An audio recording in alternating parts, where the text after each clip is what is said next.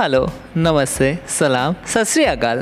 I am your host Rishabh, and you are listening to Real Life Talks with Mr. Sharma.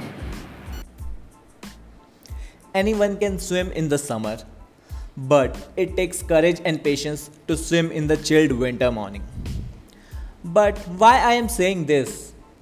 It is because nowadays people are more in hurry and less in patience to get things right back on the track.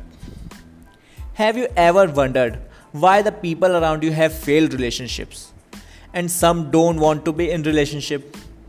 It is because when a relationship starts, everything around us feels so blissful, even the mistakes which once irritates us doesn't bother us anymore.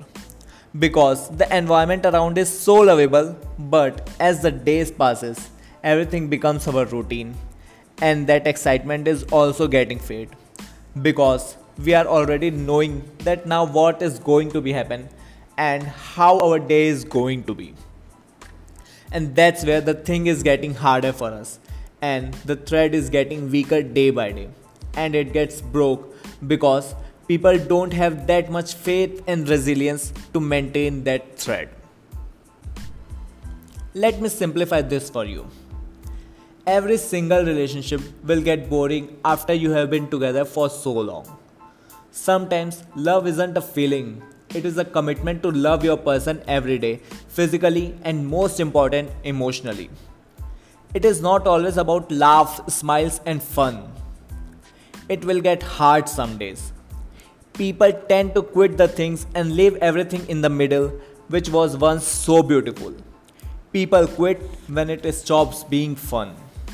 And that's where the real test of yours begins that how much you want that person, that relation, how much you care about the person's feeling, how much you care about those memories, how badly you want. You know, relationship don't last because of the good times that you two had spent together. It lasts because the bad times were treated with care. Leaving your partner for a mistake is not a big deal, but treating the situation with the maturity is the big deal. Because not everyone has that patience to maintain their calm and keep moving forward. Okay, so that's all for today. I'll meet you on the next episode of Real Life Talks with Mr. Sharma.